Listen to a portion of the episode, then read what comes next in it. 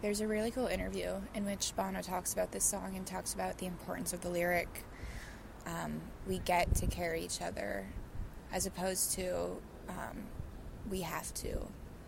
This idea of get as it's it's a privilege to be able to take care of other people and to uplift them and and to be rocks and shoulders for people to lean on and how that's like an absolute gift and something that should be like cherished as opposed to a burden necessarily or something that we have to do um, in order for the sake of things to move forward. And i think that's a really really cool difference of how just one word that is so slight and so easily looked over just can completely change everything.